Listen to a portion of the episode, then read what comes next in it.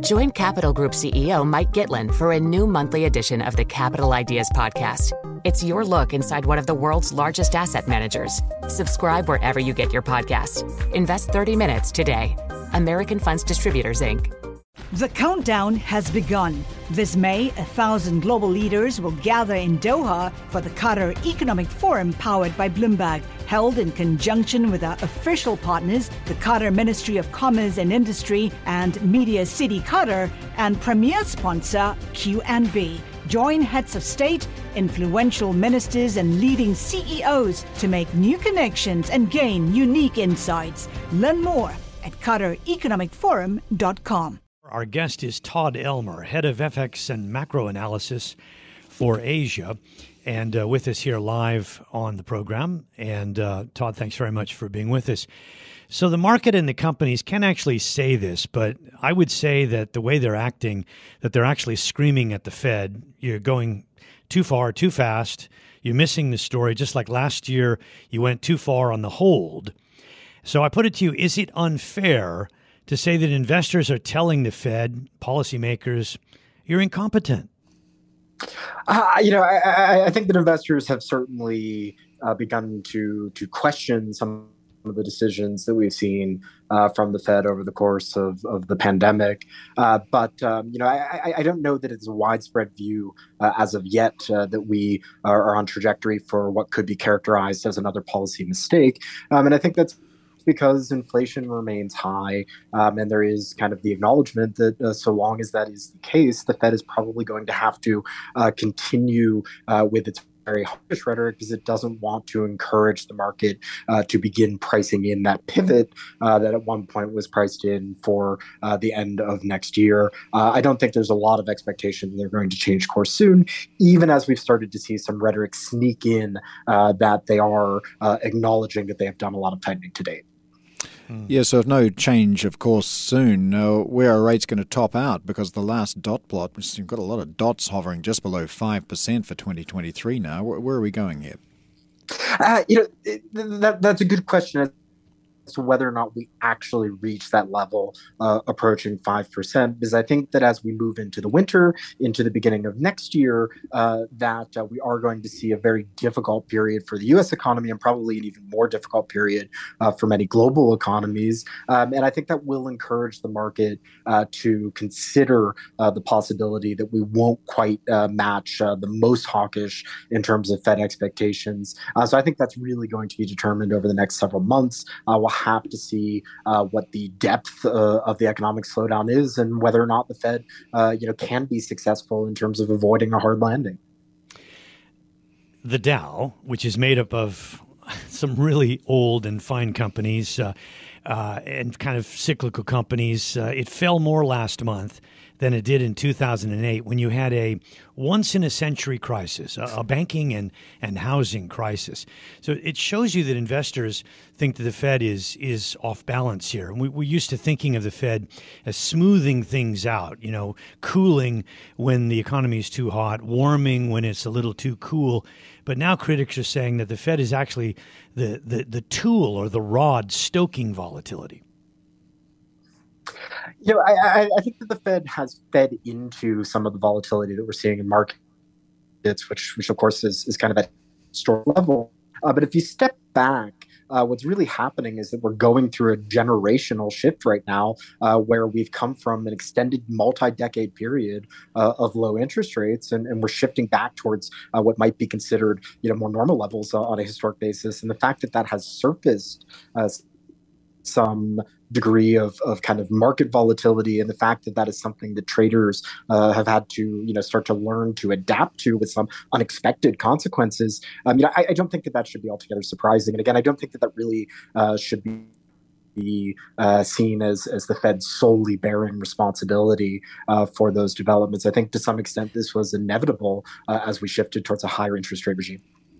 We've got the former Treasury Secretary Larry Summers warning of the risk of a global recession increasing. Is that where we're heading here?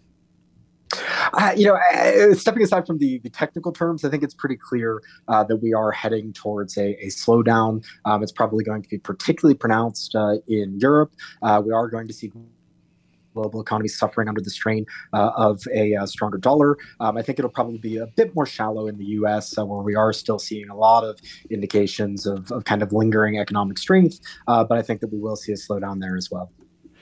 And uh, Todd, I just mentioned there a moment ago um, the strength we're seeing for the Canadian, Aussie, and Kiwi against the yen at the moment. Uh, one of the few risk on trades going right now. What's happening in your view? You know, I, I think that mainly comes down to the weakness that we're seeing in, the, in the Japanese yen more so than, than strength in terms of the commodity currencies, uh, which themselves uh, have been vulnerable, uh, just perhaps less so against against dollar appreciation.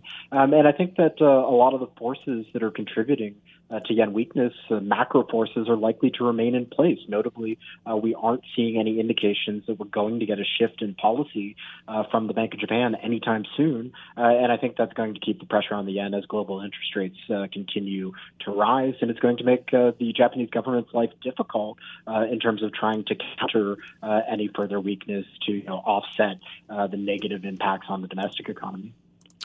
With the yield on the two year at 4.21%, and that's actually down six basis points, um, where does the bond market really offer good value to especially long term investors, uh, or not necessarily long term, but even looking to lock in, say, two to five years at a high interest rate? Where's the sort of crossover period where that looks like good value, Todd? Uh, you know, I, I, think when we think about what, what yields have done, um, that there is uh, kind of a lot of momentum uh, in place, uh, and it's not clear to me uh, that we're going to see any any kind of shift in terms of that overall trend uh, anytime soon. So my expectation would be more or less across the curve uh, that we are going to see uh, further upward pressure on yields as these macro forces that have been driving them up remain in place. And where do you see this strong dollar story starting to top out? Uh, know, it's certainly come a ways. Uh, so I don't want to say that the dollar strength is not more mature at this point. Uh, but if we look at, at kind of the global backdrop, uh, one in which the Fed is continuing to tighten and continuing to offer this hawkish message to discourage the market uh, from bringing back down those expectations uh, on the terminal rate, we combine that with the weakness that we're seeing in a lot of other global economies, the fact that risk aversion remains elevated amid you know concern over potential escalation in the Ukraine war. Um, I don't think that any of these forces that have been pushing us up are going to change uh, for the time being. And I think that mm. we're seeing uh, the positioning is not yet stretched. Uh, so there probably is further room for that to run. So you just answered my question then about um, whether or not, if we get a seasonal rally here, whether it would fail. It seems like you would think that um, it would just be a bear market rally.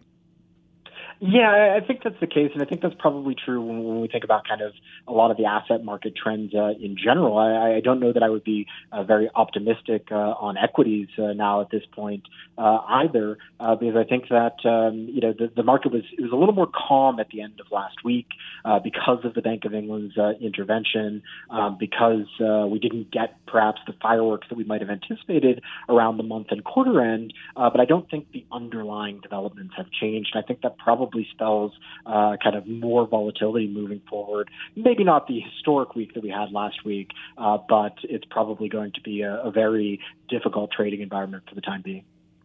Very quickly, Todd, the British pound uh, taking a severe beating at the moment. Uh, when do you see that narrative starting to change?